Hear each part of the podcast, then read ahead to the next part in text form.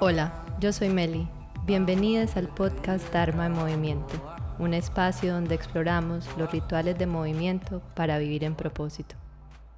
La entrevista de este episodio es con Alejandra Ramírez. Ale es experta en regulación del sistema nervioso, mindfulness y en atención plena, además también en movimiento consciente.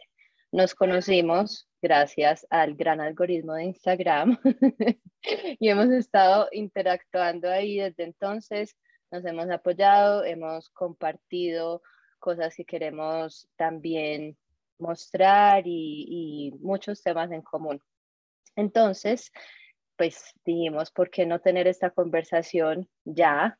Eh, más extensa de pronto, ya viéndonos al mismo tiempo y no solamente por mensajitos de, de Instagram y también compartirla con ustedes para que conectemos entonces este tema principalmente de las emociones y cómo las técnicas de regulación del sistema nervioso nos pueden servir para gestionarlas a nuestro favor y particularmente en mi caso, uno de los temas que más me interesa es esto de procrastinar y sobre todo procrastinar esas actividades, estilos de vida y negocios, negocios en paralelo, por ejemplo, para vivir en propósito.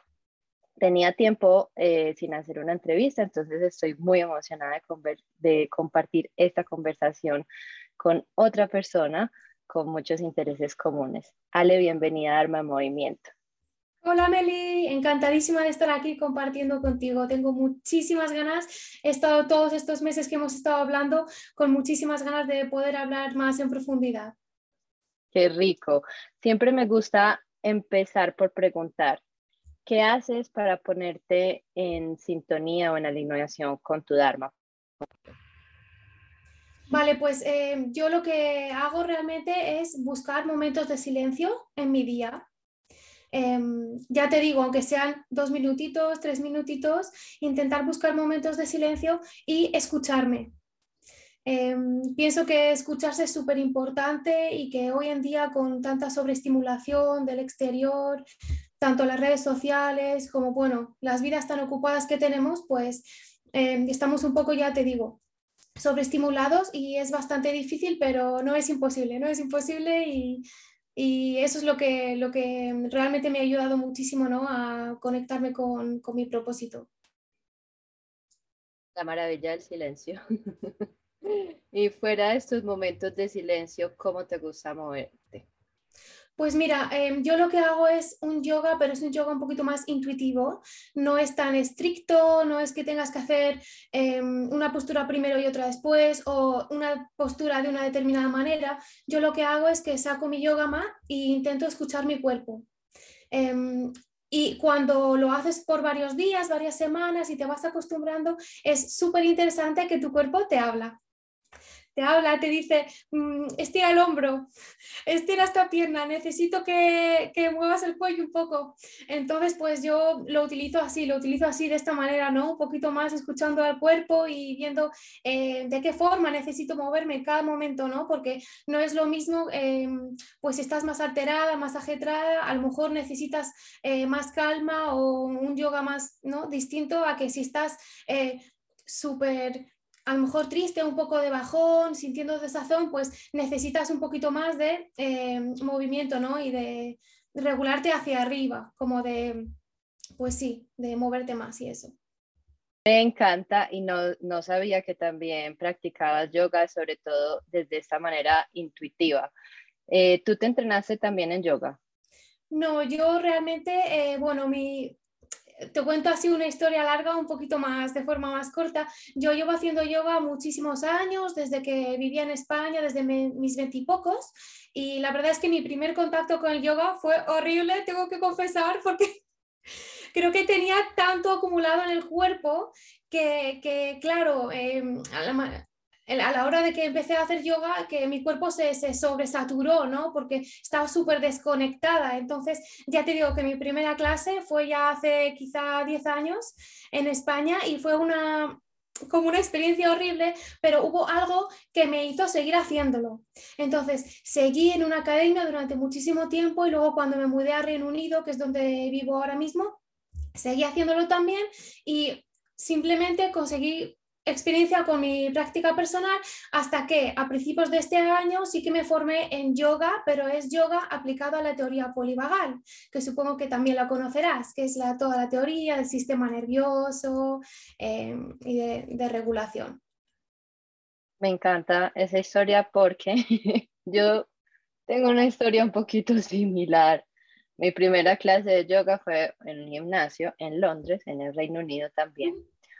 Eh, y no fue una experiencia tan agradable porque era como rapidísimo. Y yo era como, no, yo no puedo hacer eso. Yo creí que venía una cuestión de relajación y quedé molida como molida en Colombia, quiere decir como sore. No sé cómo ah, dicen ustedes en España. Pues con agujetas, ¿no? Como que luego te, te duelen los músculos. Eso, quedé con agujetas como por una semana. Claro, porque no estaba, no fue algo que yo hacía antes, eran movimientos muy diferentes, a pesar de que yo hiciera gimnasia o lo que fuera. Y igual que tú, hay algo que de todas maneras como quedó resonando para mí en ese momento fue Shavasana, porque yo quedé tan cansada que, que así, no me dormí, pero quedé como en un estado como, uh, yo dije, bueno, yo le tengo que dar una oportunidad diferente a eso. Me encanta lo que hablas del yoga aplicado a la teoría polivagal o digamos eh, complementado, es algo que yo también he estado estudiando, aunque no tenga mi formación sea estrictamente ahí, sino que la hice, digamos, complementaria. No, fue de yoga para eh, con teoría polivagal, sino que hice eso por otro lado y he hecho pues mis propias combinaciones al respecto. Entonces, ahorita hablamos un poquito más de Por supuesto. Que es muy interesante. Pero hay otra cosita que dijiste que me gustó muchísimo y es esto del movimiento intuitivo. Porque a mí me encanta el movimiento intuitivo, digamos, yo lo aplico más que todo a la parte más libre, más baile, pero hay veces también le, le meto la parte de yoga y es esa posibilidad de autorizarnos a movernos y no tenemos que tener a nadie enfrente y esa capacidad en Kundalini Yoga se llama sunya, de uno escuchar y permitirse y que el cuerpo lo mueva a uno y darle ese momento. Entonces, no sabía, no sabía eso de ti, me encanta que tenemos aún más puntos en común y, y, yo creo que también cuando trabajamos este aspecto de emociones, de escucharlas y que ellas nos dicten cómo movernos, es absolutamente importante. Mm. Entonces, mil gracias por compartir eso, me emociona muchísimo. Ay, a mí también, me encanta. Mi siguiente pregunta es, ¿cómo definirías tu Dharma, tu propósito? ¿Y qué herramientas has utilizado para encontrar claridad en esa definición? Vale. Em, mi propósito yo lo definiría como, como algo que realmente se me ha dado por el camino de la vida, no como algo que yo realmente he buscado. Em, Primero, pues por mi propia experiencia, ¿no? Por mi experiencia de que yo hace como unos dos añitos, cuando empezó la pandemia, pues empecé a sentir un montón de ansiedad y bueno, al principio intenté, intenté como sentirme mejor por mis propios medios, que no funcionó. Fui a terapia, tampoco salió tan bien hasta que encontré a alguien que me pudo ayudar y, y me presentó la idea del mindfulness, ¿no? De, de, la atención plena. Entonces, de ahí empecé yo como a, a, formarme, a investigar sobre este tema y hasta que me di cuenta que funciona. Era algo que funciona, ¿no? Que me funcionaba. Eh, y de hecho tengo una historia que si quieres la cuento también un poco cortita, que es que em, eh, llevaba como un montón de meses eh, súper estresada, haciendo un trabajo que me gustaba, pero que no era lo que realmente yo sentía donde debía estar, quizá, ¿no? Y, ya te digo, por ejemplo, pagaban muy bien, el horario estaba muy bien, pero es que yo sentía algo en mi interior de que, que, que, ese no era mi lugar, ¿no? Entonces, em, la verdad es que tardé muy poquito en dejarlo. Si hubiera sido la Alejandra de hace 10 años, a la Alejandra de, de 10 años se tira como otros 10 años en ese trabajo, ¿no? Pero bien que logré dejarlo y justo después de dejarlo, como a los dos días, por la noche, eh, nada, estaba durmiendo y me despertó un dolor horrible de, tripa, de que encima vivía sola en esa época, me tuve que ir al baño, me empezó a, empecé a sudar, empecé a tener temblores, empecé a, me caí como casi desmayada al suelo, llamé a mi novio, porque ya te digo que vivía sola, llamé a mi novio, yo quédate conmigo por el teléfono, por favor, porque es que no sé qué va a pasar. Y, y, en ese, en ese momento sentí que mi cuerpo em, se regulaba solo respirando, ¿no? Eh, y era porque yo había entrenado solo la respiración diafragmática, ya te digo, yo no sabía ningún tipo de respiración más, pero unos meses, dos o tres meses antes, no tanto, había entrenado pues como aprender a respirar, porque realmente no sabemos respirar, ¿verdad? Em, y, y, me di cuenta que mi cuerpo respiraba, daba respiraciones profundas y digo, espérate, que todo lo que llevo haciendo solo durante dos meses, por ejemplo, cuando tenía una emoción incómoda o cuando necesitaba pues calmarme, que era respirar, mi cuerpo lo ha aprendido, se ha entrenado solo y en este momento que realmente estoy en colapso, eh, eh, lo está haciendo solo, que es que yo, yo no, no me he puesto a respirar, se ha puesto solo y de ahí me di cuenta y me cambió el chip y digo, y si, y si puedo seguir entrenándome en esto y aprendiendo cosas de regulación del sistema nervioso y ayudar a gente a, a pues ya no solo el dolor crónico, sino ansiedad, o sea, cualquier navegar emociones difíciles, incluso el propósito, que es lo que tú haces, ¿verdad? Y, y, y de ahí es fue como que el propósito se me fue dado, ¿no? No, no fue un proceso de búsqueda, sino fue como, ya te digo, como diferentes cosas que pasaron en mi vida, en el camino de la vida y que, me han llevado hasta aquí. Historia más linda, yo pienso que muchas veces nos puede pasar así, unas personas como yo tenemos como una incomodidad cuando no tenemos claridad en el propósito, a otras les va pasando, digamos, naturalmente, pero también yo creo que ahí hay que celebrar algo en ti, es que tú, tú fuiste escuchando esas señales y tú misma dijiste ahorita, la Alejandra de hace 10 años no hubiese decidido irse de ese lugar. Y mira mm. las cosas, las sincronías, pues mm. esa parte del sistema nervioso y la parte de entrenamiento mental, etcétera, son muy científicas, ¿cierto? Tienen toda una neurociencia detrás.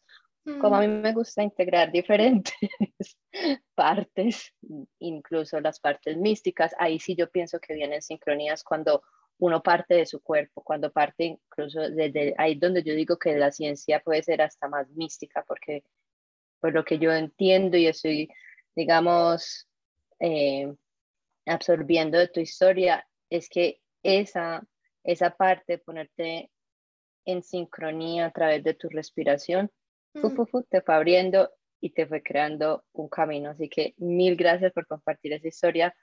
Me parece súper linda. Gracias, y ha estado genial también contarlo, porque nunca lo había contado de esta manera, ¿no? Y me, ha gustado también.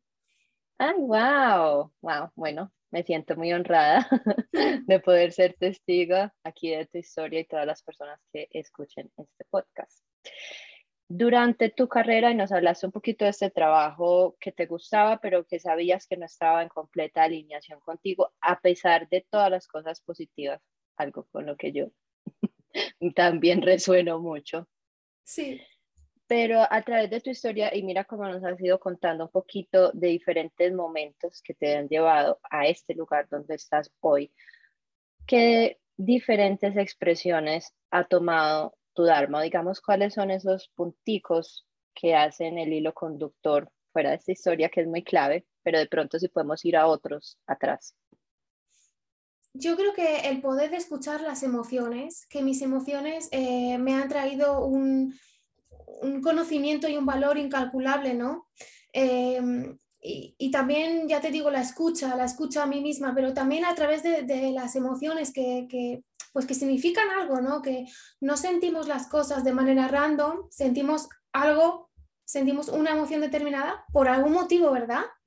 Y, y eso sí que también me ha ayudado un poco a seguir como mi camino, ¿no? No quizá, quizá no a ir hacia una meta en concreto, sino más o menos saber por dónde sí y por dónde no. No sabía cuál era el destino, pero sabía que, que, que por ahí no y que por ahí sí, ¿sabes? Es mucho, es mucho como bajarlo al cuerpo, ¿no? Como el, el aprendizaje de, de escuchar a tu cuerpo después de los años, porque como te he comentado antes, pues hace 10 años yo ni siquiera estaba conectado a mi cuerpo, pero ahora pues eh, por suerte sí, y, yo creo que ha sido eso de, escuchar mis emociones y, escuchar un poquito también esa intuición, esa intuición ¿no? que, que, todos llevamos dentro y que lo puedes llamar de muchas maneras, pero, pero yo diría que sí, las emociones sin duda. Súper. Y digamos ya más específico, ¿qué hacías antes de dedicarte a esto? De pronto, ¿cuál era ese trabajo, otros trabajos que tuviste o cuando empezaste, digamos, tu carrera profesional? ¿Por dónde creías que iba a ir? Pues mira, yo te cuento también, eh, yo cuando terminé mi bachillerato, que tenía que entrar a la universidad, yo no sabía qué estudiar, no sabía. Yo sabía que me gustaba mucho la psicología, eh, de hecho yo me compraba revistas de psicología desde que era eh, adolescente, pero terminé entrando en educación infantil. De hecho, mi primera carrera es de profesora de educación infantil o de preescolar. Y entonces ya te digo que estaba en piloto automático total, que, realmente no, no, ya te digo, en piloto automático no.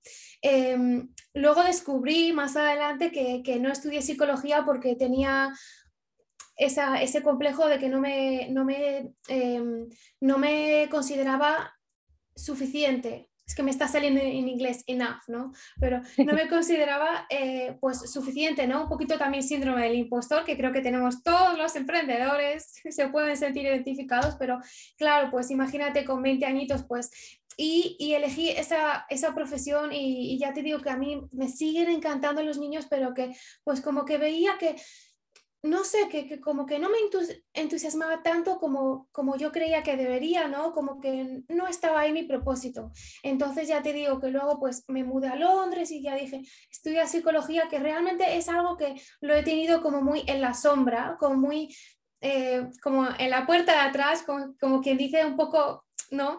Eh, no sé cómo decirlo, quizás reprimido, escondido, más en más mi interior. Y cuando empecé a estudiarlo, y ya te digo que fue un reto porque era en inglés, pero ya sí que me sentía de otra manera, ¿no? Ya era como, como me está encantando y luego ya cuando descubrí eh, todo esto del sistema nervioso, ya es como que es, lo sientes, no te importa trabajar horas, no te importa hacerte mil cursos, es, es que lo disfrutas, ¿no? Es como, son otras sensaciones totalmente distintas. Eso es lo lindo de cuando uno está en propósito, porque las cosas que hacen no lo desgastan, lo cargan. Pues obviamente con ciertos límites, porque seguimos teniendo 24 horas al día y dormir es importante, pero no siente uno de pronto como ese peso y ese desgaste de estar en un trabajo que a uno no le gusta, independiente de todos los beneficios que tenga. Y qué bonito que te diste la oportunidad y que fuiste estudiando las cosas que te iban emocionando.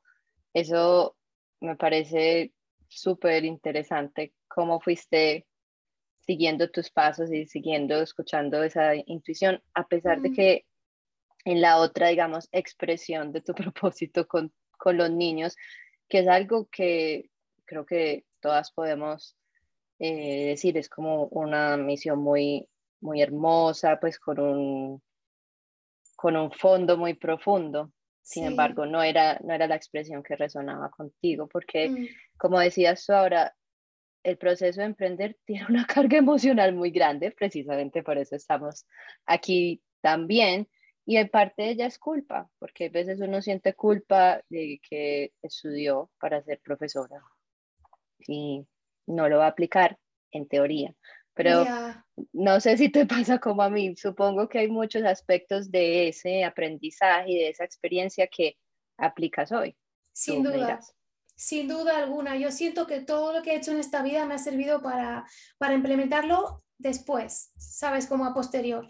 Incluso aunque no esté ejerciendo ahora de, de profesora de educación infantil, em, realmente sí que somos profesoras, ¿no? Estamos tenemos una labor educativa y, realmente sí que enseñamos cosas a gente, entonces pues sí, yo, yo me lo tomo por ese lado, sí que, sí que veo que, que, sirve para un montón de cosas y para incluso para el emprendimiento y para lo que estoy haciendo ahora y, y también sirve pues para, pues para darte cuenta de que ese no es tu, tu, tu sitio, ¿no? Y tu momento, porque si no hubiera estudiado eso, quizá ahora no estaría aquí. Siempre tienes que intentar intenta, ¿no? Intenta, haces algo que crees que te va a gustar, pero mira a ver si te gusta. Y yo creo que también lo podemos enlazar un poco con el emprendimiento, ¿no?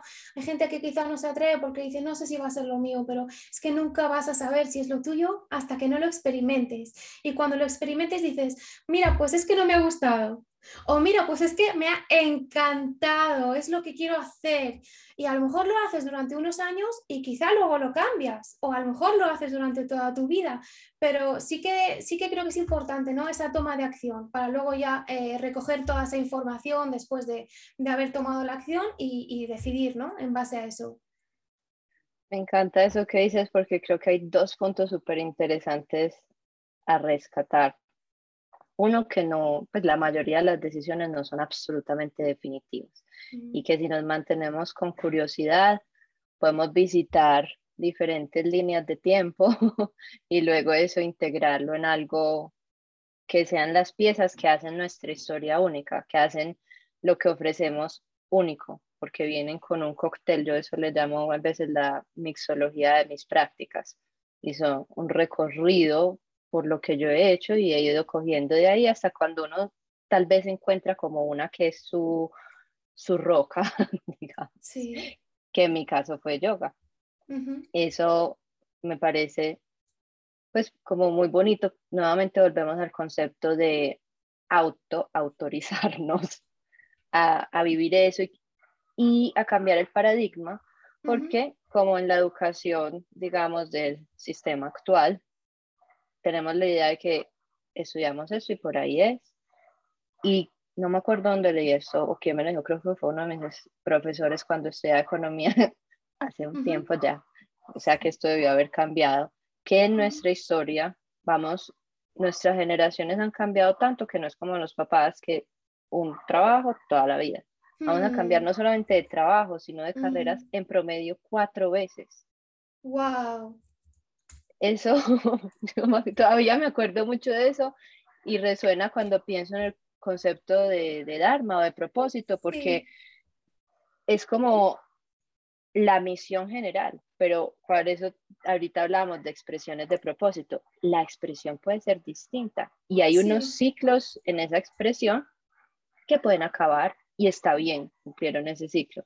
A veces eso duele y también genera culpa, pero tú lo has dicho de una manera que, que, me parece como también muy linda desde tu experiencia directa, que, que, yo creo que es como nosotros nos podemos relacionar y como podemos enseñar o compartir, más que todo como compartir, para inspirar a las personas a nuestro alrededor a hacer su propia búsqueda. Sí.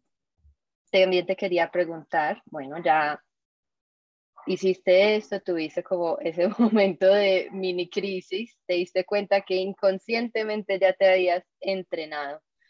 ¿Y cómo fue esa transición de decir, ok, yo ahora quiero iniciar una oferta, un negocio con propósito, ayudando a otras personas a regular sus sistemas nerviosos?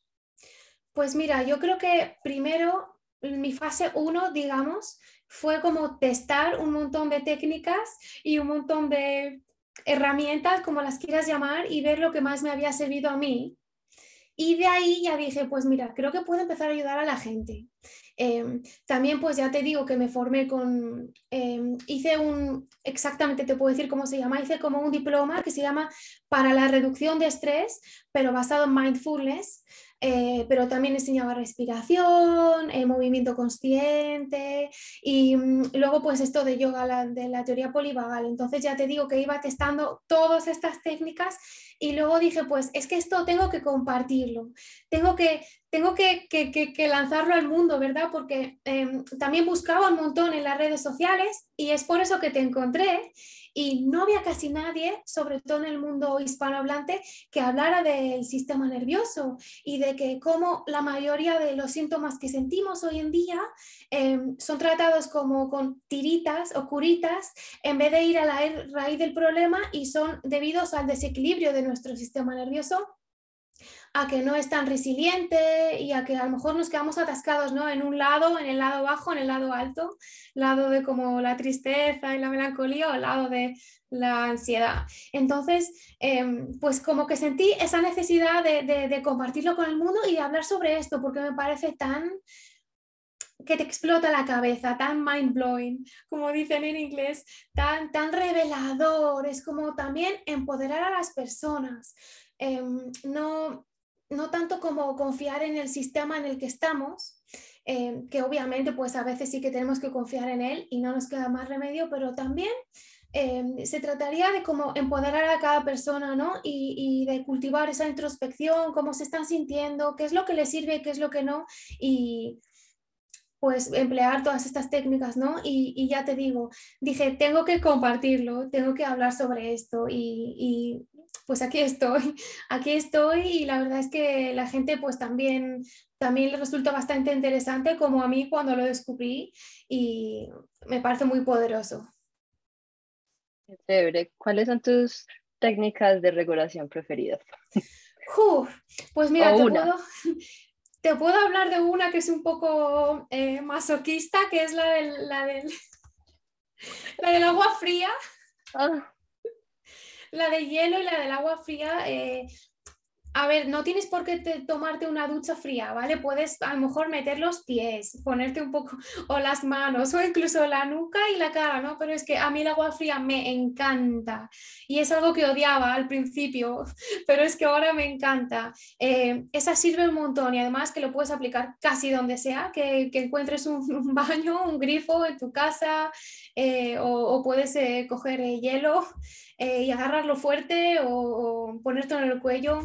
Me encanta. Y luego pues la respiración, la respiración eh, eh, gratis, disponible allá donde vayas, la tienes incorporada en tu propio cuerpo, también es una de mis favoritas. Qué maravilla. Ahí te voy a contar una historia que es súper interesante con esto de, del frío.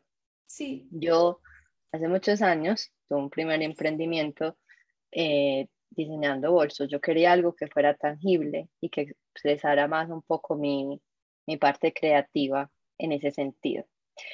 Y yo llevaba mucho tiempo con parte de esto del síndrome de impostor, como yo no soy una diseñadora entrenada. Yo he dibujado cosas y las he mandado a hacer y me gustan y recibo como buen retroalimentación, buena retroalimentación, pero...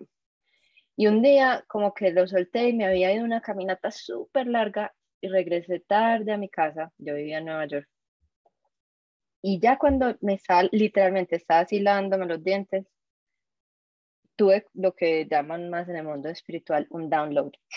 Siete diseños que los vi así como fotos, ta, ta, ta, ta, ta. Y yo dije, ay, hoy no voy a dormir. yo sabía, y me con mucha calma me fui y empecé a dibujar. Y cogí, yo sentí desde incluso cuando empezaba la universidad, le preguntaba a la gente y nadie como que me entendía. Yo les decía, cuando ustedes están estudiando mucho, ¿no sienten que se les recalienta el cerebro y la cara se les pone como roja? Y a veces gente me miraba así como, no, yo seré solamente yo.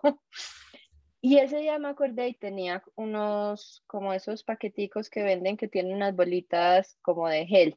Sí. Y yo me voy a poner esto en la cabeza mientras dibujo. Y así empecé inconscientemente escuchando mi cuerpo, notando el calor que tenía en el medio del invierno en Nueva York, no era normal calor de esos. Y, y, esa fue mi primera, digamos, interacción con el frío sin tener ni idea, pues, de su trasfondo científico. Muchas veces ahí llegamos por experiencia también. El cuerpo nos está dando todas las señales con sus, con sus sensaciones y aparte de bañarse con agua fría, hay veces es, es dura, a mí me gusta ya también, y también hace parte mucho de la tradición del estilo de vida de Kundalini Yoga, pero hay días que, que en un invierno a veces es fuerte, pero como dices tú, uno la puede adaptar, puede ser hielo o coger esos eh, paqueticos de hielo, hay unos para la cara. Yo un tiempo que tuve mi práctica, que tenía, es una máscara que tiene eso y se ve muy charro, en charro en Colombia es chistoso. Eh, y yo me levantaba, inmediatamente me la ponía y mientras hacía eso, primero hacía mi escritura, antes primero hacía journaling, ahora lo hago después de haberme movido y luego meditaba con eso. Y así asusté a mucha gente cuando, digamos, si yo estaba con mi pareja o, con mi familia que de pronto me encontraran en la casa, en la mitad de la sala con eso. unos brincos. Pero son otras alternativas, pues que hay veces si uno no le da para bañarse con agua fría, pues ahí también está. Y además eso de la cara, de ponerte así algo en la cara y dejártelo, se tiene que sentir delicioso. se tiene que sentir súper bien. Ya me has creado una necesidad. sí, y además, bonus point, pues seguimos teniendo nuestra parte eh, panidosa. Es una manera muy chévere también de mantener la piel bonita. Sí, es verdad. Sí. Es verdad. Y también me gusta lo que has dicho de, de que fue un poco intuitivo, ¿no? En tu caso, fue intuitivo, eh, fue una vez más escuchar a tu cuerpo. Y, simplemente quizá con uno o dos minutos, ¿no? Que, que, te diste cuenta que es que se me, se, como que se me calienta la cabeza. Y es que además tenemos un dicho en España que decimos, venga, no me calientes la cabeza. Es que incluso tenemos ese dicho en España, ¿no? Cuando alguien te está hablando durante todo el rato, durante mucho tiempo sobre algo, es como, ya, se me está calentando la cabeza. Entonces, se trataría de eso, ¿no? También de como escuchar un poco tu intuición, es lo que a ti te pasó y, y qué vas a saber tú que el frío realmente pues que, eh, que regula tu sistema nervioso, es que cómo ibas a saber eso, ¿no? Pero en ese momento, pero, pero sí, me encanta que, que fue muy intuitivo y que, y que escuchaste a tu cuerpo y qué falta nos hace escuchar al cuerpo.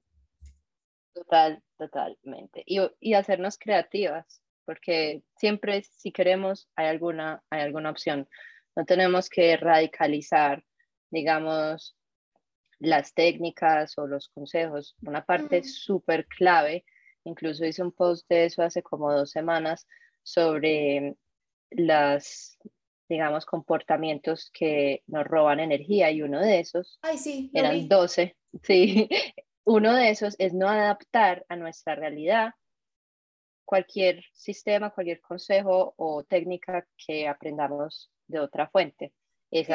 Hay muchas adaptaciones. Volviendo a nuestro tema, antes de que hagamos una maestría en frío. en este proceso de emprender, ¿hace cuánto empezaste a emprender? Vamos a pues mira, a principios de año, a principios de este año realmente. ¡Wow! ¡Qué maravilla! ¿Cuáles han sido los principales retos que has enfrentado, sobre todo de forma emocional, pues y también específicos, los dos son muy válidas. ¿Y cómo te han ayudado esas técnicas de mindfulness, de entrenamiento mental y regulación en esos momentos? Vamos a ponernos aquí vulnerables. sí, yo he tenido muchos retos, ¿vale? Yo creo que he pasado por cada, todos los retos que un emprendedor puede pasar, creo que he pasado por ellos, pero creo que uno, quizá el más grande sea el síndrome del impostor, y para mí eso se manifiesta como, pues con un montón de pensamientos de, pues este típico muy negativo, ¿no? Que yo a mis pensamientos ya les tengo puestos sus personajes, ¿no? Que esas otras de, de las técnicas que te puedo contar en un momento, pero eh, pues sí, pensamientos de pues no eres suficiente, no, no vas a ser capaz de ayudar a las personas. Mira, me pongo de se me ponen los pelos de punta. Em, no, no, has estudiado lo suficiente, pues todo esto, ¿no? Eh, eso sí que ha sido un gran reto para mí, pero me ha ayudado mucho el, primero el ser consciente, ¿no? Porque si no eres consciente de lo que te está pasando en tu mente y en tu cuerpo, eh, pues poco vas a poder hacer respecto a ello, ¿verdad? Eh, necesitas realmente hacer consciente de, de, qué te está pasando. Eso me ha ayudado un montón y luego, pues cuando me pasa, lo identifico. Em, una de las técnicas que hago, eh, esto ya es un poquito más como CBT o bueno, como lo quieras llamar, de cognitivo conductual, pero también es una técnica que hago mucho, es eh, pues clasificar los pensamientos según de qué tipo son. Si es pues la, la, hipocondríaca, te van a salir mal los resultados de ya no, ya no solo el emprendimiento, ¿no? Bueno, pongamos ejemplo del emprendimiento. El, la tremendista, pues que te va a salir todo fatal, que no vas a ser capaz, que se va a cortar la entrevista con Meli porque el internet se va a caer, todo esto, pues ponerle personajes y verbalizarlo mucho, ¿no? Verbalizar, pues mira, este personaje ya está aquí visitándome. Eh, ya, ya, te digo, como normalizarlo mucho, quizá pues eh, si, estás, si eres emprendedor y te van a hacer una entrevista, imagínate, es tu primera entrevista, pues bueno, dilo, di que estás nerviosa, di que estás emocionada, di que, porque eso le ayuda mucho ¿no? a quitar, quitar esa importancia a los pensamientos. Y luego en cuanto a más eh, terapia, digamos, como somática o entrenamiento mental, yo utilizo muchísimo también un ejercicio que es el ejercicio básico de la salamandra, no sé si lo conoces. Cuéntame que pronto no pues tenemos el mismo nombre. Es como mover el cuello como mover el cuello hacia un lado y hacia otro y mueves los ojos, ¿no? Sí, y eh, eh, sí, a ti te ve, sí te vi, de hecho me, me, acabo de acordar que te vi la variación de mover hacia un lado y hacia otro, que se le provee gracias a ti, mil gracias. Em, utilizarlo, ¿no? En esos momentos que, que piensas que estás más que ves que estás como más alterada o como más ansiosa, más nerviosa o tienes una presentación importante o yo qué sé, o simplemente no puedes dormirte, ¿no? Por la noche eh, y se te pasan mil cosas por la cabeza, pues em, ya te digo, eh, este ejercicio básico o incluso el respirar, la respiración diafragmática me ha cambiado la vida. Eh, serían pues sencillos ¿no? también de, implementar en cualquier momento y que, casi cualquiera lo puede aprender y que realmente pues te ayudan. Obviamente pues como tú has dicho antes que me ha parecido muy interesante, eh, cada uno pues tiene que implementarlo en la medida de lo que pueda, cuando pueda y luego ver si a esa persona le ayuda, pero a mí personalmente eh, me han ayudado un montón. Como a mí me gusta hacer esto súper práctico, tú me dirás si lo quieres hacer o no. Y como esto, yo también hoy estoy, digamos, haciendo una prueba de mis propios límites, regulándome en cada instante, porque nunca había grabado como un video con el podcast. Eh, si quieres, podemos, nos puedes guiar para hacer el ejercicio de la salamandra para las personas que incluso también estén escuchando, simplemente con instrucciones los podemos hacer, o las que estén viendo este video en YouTube, que va a ser el primero. Sí, vale, me encantaría, vale, me voy a hacer un poquito para atrás, ¿vale? Me voy a hacer para atrás para que se me vea un poco y eso. Maravilloso. Vale, pues mira, se trataría de... Eh, tienes que hacer como si sujetaras un teléfono entre tu oreja y tu hombro, ¿vale? Entonces, eh, como así, entonces, ahora mismo estás mirando para adelante. Intenta mirar sin mover tu cabeza hacia el hombro al que tienes girado eh, la cara. Entonces, solo mueves tus ojitos hacia tu hombro al que tienes girado tu cabeza. Y aquí te puedes, eh, puedes estar unos 30 segunditos. Puedes tararear tu, el estribillo de tu canción favorita o simplemente una frase que te guste. Y ahora, sin mover la cabeza, vamos a mirar hacia arriba. Movemos los ojos hacia el lado contrario, que es hacia arriba. Y nos pasamos otros 30 segunditos respirando. Sintiendo tu cuerpo. Y ahora vamos a mirar hacia el centro. Y poco a poco devolvemos la cabeza a nuestro centro. Y si quieres lo podemos hacer al, lado contrario.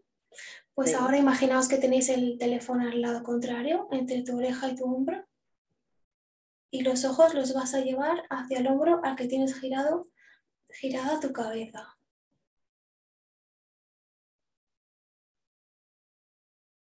Puedes intentar observar si suspiras o si tragas. Eso quiere decir que tu sistema nervioso se está reseteando.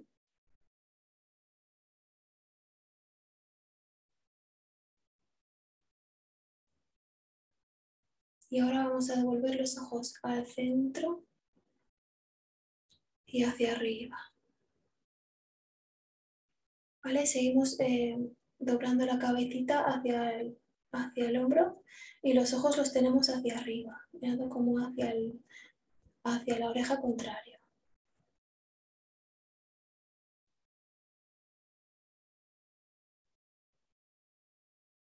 Y ahora ya sí, volvemos al centro.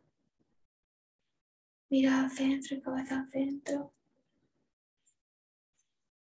Puedes respirar un par de veces.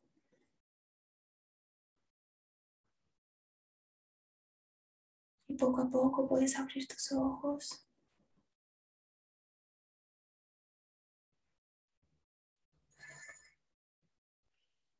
Wow. Dale, mil gracias, qué delicia, qué voz tan hermosa. Gracias. Siempre digo que esto tiene que ser lo más práctico posible para quien esté viendo esto, esté escuchando. Si estamos hablando de regulación, ¿por qué no aprovechar también este momento para regularnos? Por supuesto, muy necesario. y ahora quisiera hablar yo contigo de un patrón que, que, yo he conectado, digamos, otro asunto que a mí me interesa muchísimo, y es esto de procrastinar, postergar o la dilación, hay diferentes maneras.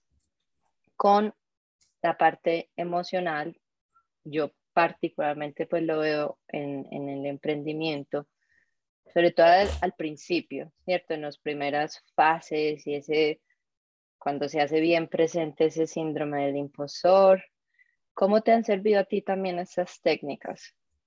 Si has identificado ese patrón en ti, tal vez no. Mm. Sí, pues mira, eh, al principio sí que me resultó un poquito difícil identificarlo y sentía como que simplemente eh, me ponía en freeze, eh, como que me aislaba, me congelaba, me paraba, ¿no? Y, que también está muy asociado al estado del sistema nervioso, ¿verdad? Em, entonces al principio ya te digo, eh, eh, identifiqué solo eso, que como que me paraba, me paraba, me bloqueaba, puedes también decir que, tenía un bloqueo y, no hacía nada, procrastinaba y como que sí, pues ponía las cosas. Y, luego me di cuenta que ¿por qué estoy haciendo esto? Que, que no, no, hago lo que, lo que me he propuesto, aunque sea algo pequeñito, ¿no? aunque sea un objetivo pequeñito, que puede ser escribir un post. Eh, y entonces yo creo que se trataría de como de ver el por qué lo estás haciendo. Es otra vez como mucho, mucha introspección. Ah, para esto el movimiento también me ha ayudado un montón. Siento que, que el movimiento y sobre todo el movimiento intuitivo me ha ayudado como a conectar, como tú decías antes también, no, no quizá como un download, pero como a conectar con un poco de mi sabiduría interna, si es que lo puedes llamar así, como de, de lo que está pasando en mi interior.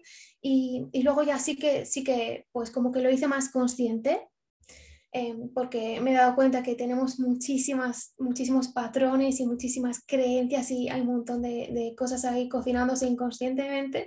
Eh, y sí, eh, ya lo hice consciente y ya pues con el, con el movimiento consciente me ha ayudado un montón a, a identificarlo. Y luego pues cómo he ido eh, superándolo, no sé si diría superar, pero cómo he logrado ir dando pasitos en este camino de, del emprendimiento que, que, es un poco más como una maratón. Eh, no como una carrera, un sprint y ya, y te vas a encontrar con retos también como este, como el síndrome del impostor, pues ya te digo, identificando al principio qué te está pasando y aprendiendo a regularte, aprendiendo a adquirir todas estas técnicas, estas herramientas de... Em, sentirte segura, ¿no? Sentirte segura en, en ti misma, en tu cuerpo, anclarte, anclarte un poco también a tu cuerpo, a la realidad, al presente, al presente, porque siento que muchas veces eh, procrastinamos porque estamos conectando con, con pensamientos que quizá pueden ser de futuro o de pasado. Entonces, eh, anclarme al presente, eh, por ejemplo, a mi cuerpo, me, ha servido un montón para, pues, para ir caminando. Eh, no quiere decir que todavía no lo sienta. Eso no, no, no, no quiere decir que, que, eso ya se haya esfumado, ¡pum! vanish. No, no, no, no, no, no. y yo creo que vamos a seguir sintiéndolo ¿no? a lo largo de, nuestras vidas, pero se trataría de, de cómo procesarlo y de sentirte segura eh, y adquirir todas estas técnicas que te, que te ayuden a ir dando pasitos. Wow, muy cierto. ¿Tienes algún ejemplo, algún proyecto en particular que nos quieras compartir como algo que donde tú misma hayas visto como no quería hacer esto y lo identifiqué así, hice esta práctica y luego ya lo logré y pasó sí. Te puedo dar un montón de ejemplos porque cada pasito que he hecho en las redes sociales me ha pasado lo mismo. Entonces, por ejemplo, eh, mi primer vídeo de, bueno, yo también tengo TikTok aparte de Instagram, luego si quieres también te doy ahí las direcciones, pero eh, por ejemplo, mi primer vídeo de TikTok fue, o mi primera historia de Instagram fue, y en mi cabecita estaba como, bueno, inténtalo y mira a ver cómo te sientes. Em, y, lo hice y dije, mm, parece que soy capaz de, de, hablar a la gente, ¿no? parece que sí, pero ya te digo, desde el momento en el que te entra así como el miedo, el pánico escénico, el síndrome del impostor hasta que lo haces, es como que has pasado con como en un proceso, ¿no?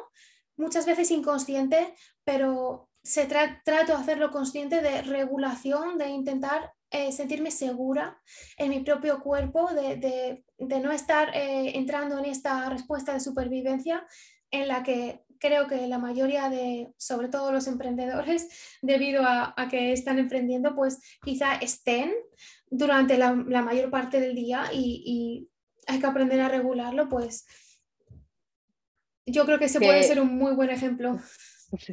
¿Qué práctica? No sé si te acuerdas, pero alguna práctica, alguna técnica específica que hiciste después de tu primer post en TikTok o en Instagram hay una que te guste, no sé si grabas muchos y los pones yo por eficiencia, a veces necesito grabar varios a la vez y tengo mis técnicas para antes y después, pero me encantaría saber las tuyas. Pues yo justo antes de grabar los vídeos hago el ejercicio básico que hemos, que hemos enseñado hace un momento respiraciones diafragmáticas sobre todo y darme un tiempo como para mí, para conectar. Pero ya te digo que el ejercicio básico, la respiración diafragmática es lo que más uso porque es como lo más simple, lo más eh, rápido de poner en práctica. Se puede hacer como los dos minutitos antes de hacer vídeos. Y luego también la verdad es que me ha servido mucho la escritura, eh, que eso ya tampoco, tampoco es mucho de, pues de, movimiento, ¿no? Pero, pero sí que te ayuda mucho como canalizar cómo te sientes y a, a sacar cosas, ¿no? A sacar cosas que tienes ahí. Pero el ejercicio básico del reseteo del sistema nervioso, ese lo hago justo antes de los vídeos o, por ejemplo, antes de esta entrevista lo he hecho. Maravilloso. Yo creo que hay veces uno simplificando y manteniéndose consistente, esa es la clave. Eso es lo que nos cuesta tanto. Sí. Con algunas técnicas que uno tenga, sobre todo para empezar, es más que suficiente. Y ya luego cuando uno ve los beneficios y como dijiste tú, conecta con el por qué lo estoy haciendo, entonces ahí es donde uno se motiva y se inspira de pronto a ir más profundo y conocer nuevas técnicas, pero no nos sirve de nada llenarnos a veces de muchas mm. y no practicarlas. O incluso tener uno dos y no practicarlas. Aquí lo más importante es ir creando ese patrón, ese patrón que tú creaste inconscientemente con la respiración diafragmática. No, muchas personas tenemos el mismo lujo que tú, yo no puedo decir que soy A mí me costó más hacerlo mucho más conscientemente, pero es muy lindo como tu propio instinto, tu propia fisiología también te fue llevando hacia eso. Yo particularmente también he tenido muchos momentos de procrastinar. Incluso me acuerdo cuando hice mi primer post relacionado a yoga y lo procrastiné por lo menos un mes. Y tenía que ser perfecto, y tenía ah, que decir esto y otro, y tenía que disculparse de un montón de cosas porque ahora estoy haciendo esto que es nuevo, y tenía que justificarme así. Y en eso, en ese momento, empecé como a hacer clic de hay un cierto patrón de resistencia que está alimentado por muchas emociones, que es ese patrón de procrastinar, sea algo relacionado a un, negocio con propósito, un propósito en específico o incluso a esas prácticas. Yo creo que todos somos muy, muy conscientes de que uno empieza en enero al gimnasio juicioso y comiendo ensalada y después llega febrero y eso se va. Entonces no solamente eso se puede aplicar ¿cierto? en tantas en todo. partes de la vida. Y me ha llamado muchísimo la atención que creo que es una parte que, como estamos en un mundo de tanto estrés y estrés y ansiedad, son dos de las emociones más prominentes en el momento. Tal vez no hemos visto otra parte de la moneda, que es cómo estas emociones entonces nos están llevando a procrastinar las cosas que, como dices tú, en el largo espectro, en la maratón, son las que le van a dar significado a nuestras vidas. Por eso hice el podcast de la semana pasada y literalmente me puse a analizar en mí y en lo que he estudiado yo también, pues mis estudios propios, yo no estoy entrenada en psicología, siempre hago esa aclaración. Estudio mucho, sí, pero no, no estoy entrenada, hago más la parte de movimiento. Pero empecé a ver como cuáles son estas emociones ¿cierto? Ya más específicas, porque esto es algo en lo que yo he estado trabajando dos años y lo que hice poner como ya en un podcast y empecé a hacerme, como te decía, mis propia, mi propia mixiología de prácticas y eso es lo que estoy eh, ahora ofreciendo en el taller que voy a hacer el 19 de noviembre, precisamente para uno tener en, en la herramienta.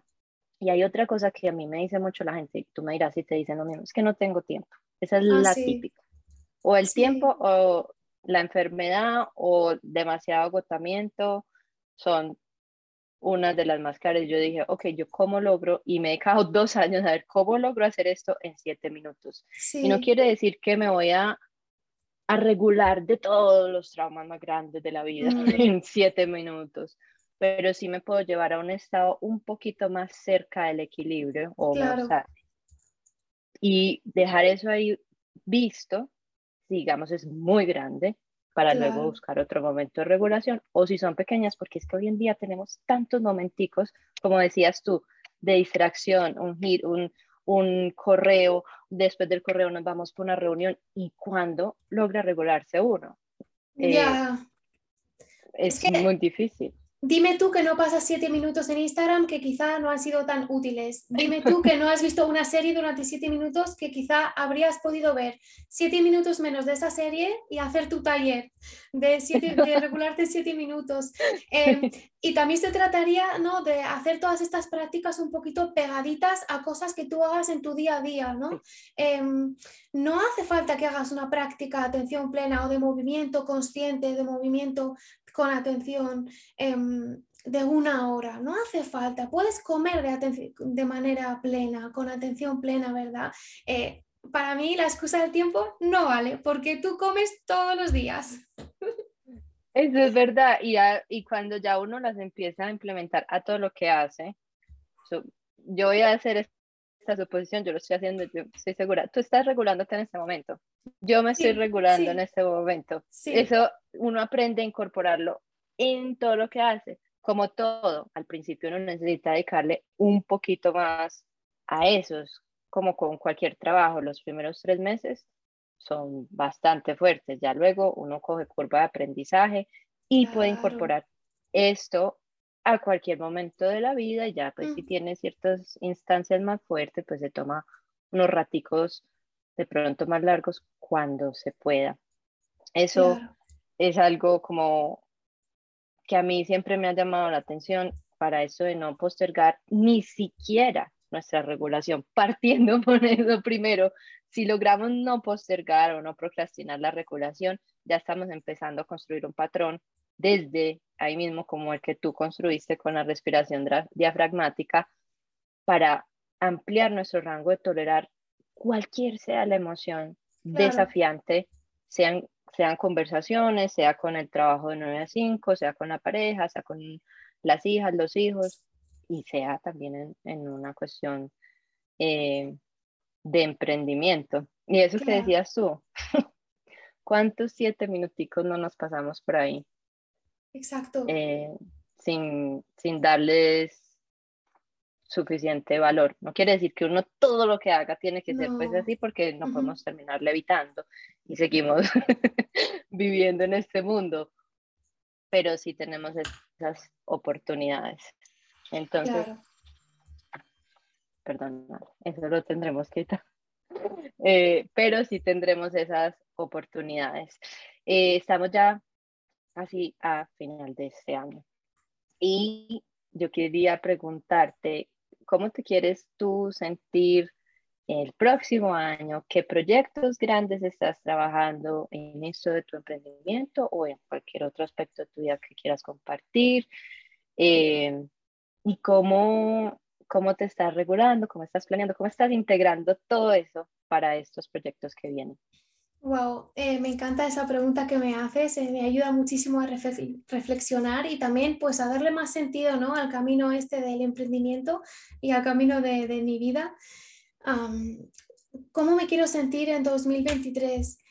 Em, yo diría que me quiero sentir más consciente incluso, que, que, que, quisiera trabajar mucho más el ser más consciente de, de no solo mi yo y mi yo interior y lo que pasa por mi cabecita, sino eh, más consciente del exterior, ¿no? De, del resto de cosas, del, mundo en el que vivo, de, todo lo que me rodea, de, las relaciones con los demás.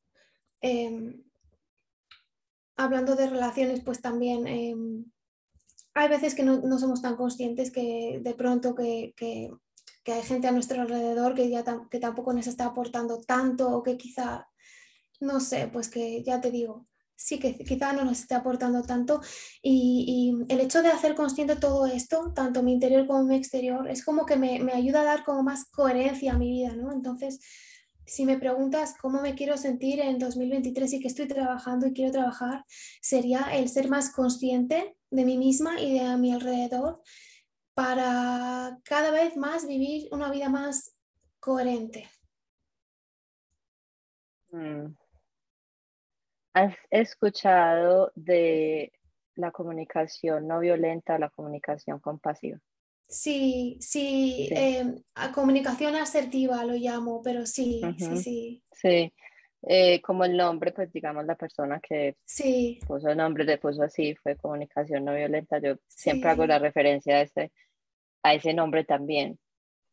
Ese para mí, llevo como año y medio aplicándolo. Es otro switch un poco retador para mí justo porque eh, implica mucho, implica no reaccionar, implica responder. Y responder implica hacernos conscientes tanto de nosotros, que está pasando adentro, para poder actuar de una manera compasiva.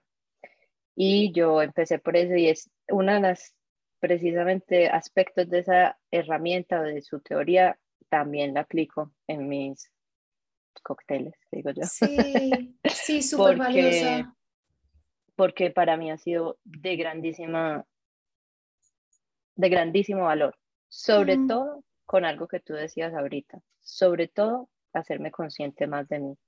Yo al principio la traté de implementar mucho hacia afuera, hacia cómo me iba a comunicar con otras personas.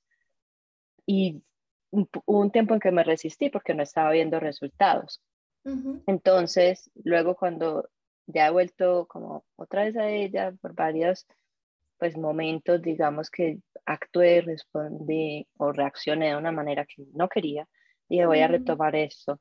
Y lo, lo he estado retomando desde ese punto de vista y te digo que para mí ha sido súper transformador y combinado con todas las técnicas de regulación y entrenamiento mental, me parece que son un combo muy, muy ganador por si te interesa, pues continuar ahí. Yo sé que ya tú lo, lo estás haciendo, lo sabes. Sí. Em, es muy interesante. Y en ese proceso yo descubrí una app, eh, una app que se llama Humanly, y me contacté con la persona que la hizo. Y lo oh. traduje a, español. Yo le, dije un voluntariado para, para poderlo traducir. Entonces es algo que estoy muy feliz, es algo que me a mí me ha hecho sentir súper en propósito, lo, te lo recomiendo, se lo recomiendo a quien esté escuchando esto. Me lo apunto. Porque ha sido fundamental para mí en esto de hacerme consciente conmigo como primer paso. Entonces, pues, si te sirve y si lo quieres investigar, ahí te dejo la chispita de curiosidad. Por supuesto, me lo apunto. Y si nos quisieras compartir, porque para mí el hecho de no reaccionar em, yo creo que lo más importante ha sido como el hecho de saber hacer una pausa. Sí. Eh, no sé si te has sentido lo mismo. Te cuento, yo pues como en lo que yo he estudiado he notado que hay algo que une a toda religión, aunque yo no soy muy fan de las religiones tradicionales, a toda, eh, digamos, vertiente espiritual y es la pausa sagrada. Hay veces muy retador porque este consejito de respirar cuenta días antes de reaccionar, a mí al principio era como si me prendiera más fuego. Claro. Claro, porque si uno no está regulado, si uno no está consciente y no está en su cuerpo, contar hasta 10 va a ser un imposible. Para mí, por eso estas técnicas han sido tan fundamentales, porque es el paso de antes de contar hasta 10 es lo práctico, en lo sostenible y por supuesto con muchísima, muchísima compasión. Cuando yo empecé ya a leer, ahí es donde yo pienso que esta es ciencia mística casi. Eh, a personas que les pasa inconscientemente como a ti, mm. que empezaste a aprender a, a respirar y eso trajo tantos cambios. A muchas personas como a mí que eso no me pasó inconscientemente, que yo tuve que hacer un esfuerzo muy consciente para empezarlo a aplicar, mm. ¿cierto? Entonces, y ahí es clave. Incluso esa pausa sagrada viene antes de conectarse con la, con la respiración. son procesos muy rápidos, muy pequeños, que solamente en mi experiencia yo he podido lograr lo mismo como tú dijiste ahorita. A pesar de haber pasado por muchas, muchas em, terapias cognitivas, muy válidas, pero yo sí pienso que eso tiene que ser complementado con esta parte. A pesar de todo eso, yo no, yo no podía. Y por eso cuando yo ya conocí esta parte, es como que tú, tú, tú, tú, tú, tú, muchas cosas que había estudiado, muchas cosas que entendía, que admiraba. Yo estudié por dos años sola todos los días el pensamiento estoico y me parecía súper chévere y escribía media hora. Y yo creía que yo pues escribiendo me iba a convertir Marcos Aurelio, uno de estos señores. Pero no, eso no iba a pasar porque no, no estaba conectando, ¿cierto? Desde el cuerpo. Sí. sí, 100% de acuerdo contigo que que la pausa sagrada es la pausa sagrada por algo. Definitivamente sí. Te quería preguntar, ya esto traducido en proyectos específicos para tu negocio. Ahí donde vengo yo muy estilo coach. Sí, que hay algo en específico que quieras compartir con nosotros, algo que quieras ofrecer para que estemos pendientes. Ahora obviamente nos vas a decir tu Instagram, cómo te podemos contactar y lo voy a poner en las notas del episodio. Pero cuéntanos si hay algo, que, algo específico para inspirarnos, emocionarnos al año Pues mira, sí, por supuesto. Pues mira, te cuento que ahora mismo lo que estoy ofreciendo son ah, sesiones individuales eh, para gente que se haya sentido identificada, ¿no? Con quizá un vídeo de TikTok que haya puesto por ahí o con, con, con mi Instagram y, y, vea que esté sintiendo pues todos estos síntomas que, nos, que yo llamo, llamo unwanted symptoms, ¿no? Como síntomas que no los queremos pero que los sentimos o síntomas incómodos, eh, eh, yo qué sé, pues eh, ansiedad, que, que se, se, puede traducir en palpitaciones, insomnio, respiración entrecortada o, que, o gente que se sienta muy a la defensiva, ¿no? Muy reactiva, muy reaccionando, pues em, ahora mismo lo que estoy ofreciendo es eso, ¿no? El acompañamiento individual. Eh, me pueden contactar en el arte de regularte en mi Instagram y desde allí si me mandan un mensaje privado, pues ya hablamos y ya desde ahí conectamos. Maravilloso. A mí me encanta también el trabajo uno a uno. Hay mucho que uno puede lograr, así que ya saben dónde encontrar a Ale, si están también identificando estos momentos, tienen un recurso, tienen todas estas, eh, todos estos posts, reels, TikToks para empezar, son maravillosos, yo los he visto todos, soy muy fan y ya si ven que necesitan algo más, ya saben que la pueden contactar en el arte de regularte, tanto en Instagram como en TikTok, ¿cierto? Sí, exacto. Súper, súper eh, maravilloso. Ale, mil y mil gracias por compartir este rato con nosotros. ¿Hay algo más que tú quieras decir, que nos quieras contar? Pues mira, em, me ha encantado conectar contigo porque eres casi la única persona que he visto en este mundillo hispanohablante de, de regulación del sistema nervioso. Se me ha pasado volando súper rápido, hemos estado más de una hora y ha sido súper emocionante y nada, darte a ti las gracias y a todo el mundo que esté escuchando y pues nada, nos vemos pronto. Así es. Muchas gracias por escuchar y nos vemos en el próximo episodio. Gracias. Gracias. Chao. Chao.